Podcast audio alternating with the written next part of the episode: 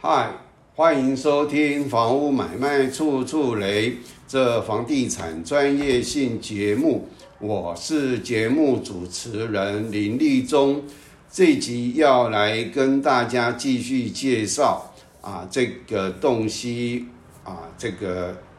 建商的合建契约的这个啊陷阱。然后很可能会造成地主无家可归的状况。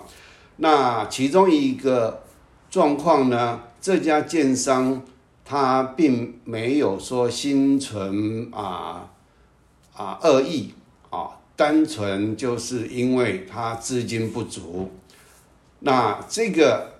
啊，以前在这个我们法定抵押权还没有修法之前。也就是现在银行这个周转这个啊，就是啊呃这个融资，也就是建筑融资之前，以前通通都没有所谓的啊这个就是怎么讲，他他没有任何的担保品，那这个以前都经常会啊，就是欠完以后呢，那营造厂直接就对这个。啊，结构体或半结构体有所谓的这个法定抵押权，后来他修完了，他必须要这个就是在啊到地震事务所去办这个预为抵押权登记，那有登记才会有法定抵押权的效力。那基本上啊，我们现在的这个状况呢，啊很多的这个。啊，银行都要求这一个建商啊，透过建商要求营造厂要放弃法定抵押权，所以他可能就没有在这个地震书所给查得到这个啊抵押权，也就法定抵押权登记啊。那但是，譬如说，假如像大的营造厂，比如大陆工程，我想基本上他只不过为了要赚啊非常。博的这个营造的报酬啊，要他这个大公司啊放弃这个，我觉得可能啊会比较啊比较困难。但是目前我并没有手上没有任何的资料。那我们现在就是说，建商因预售不佳导致新建中资金周转不灵，积欠。营造厂工程款的后果，工程款呢，也就是啊，法定抵押权里面啊，就是这个承揽里面的所谓的报酬了。那这个我就不详细说明了哈。那营造厂呢，在这个建设公司积欠啊工程款报酬的时候呢，他就可以执行法定抵押权，那查封拍卖。半结构体或结构体求偿。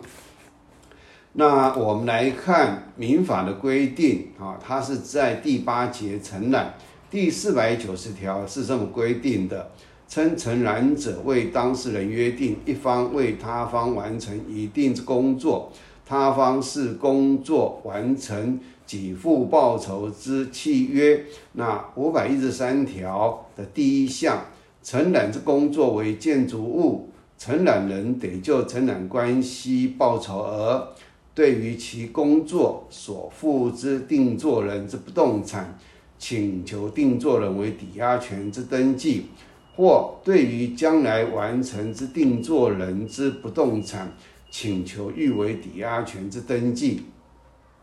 那三前二项之抵押权登记，如承揽契约已经公证者。承揽人得单独申请之，那这里面的承揽人呢，就是营造厂，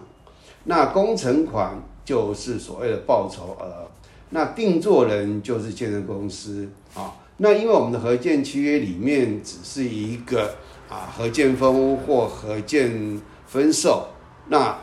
这个承揽人都是建商。他并没有当事人没有包含营啊营造厂在里面，因为这个一定是先啊这个签完合建契约以后，然后规划设计申请这个建造才可以发包嘛，所以他这个在合建契约里面不会看到。那基本上也就是说，这个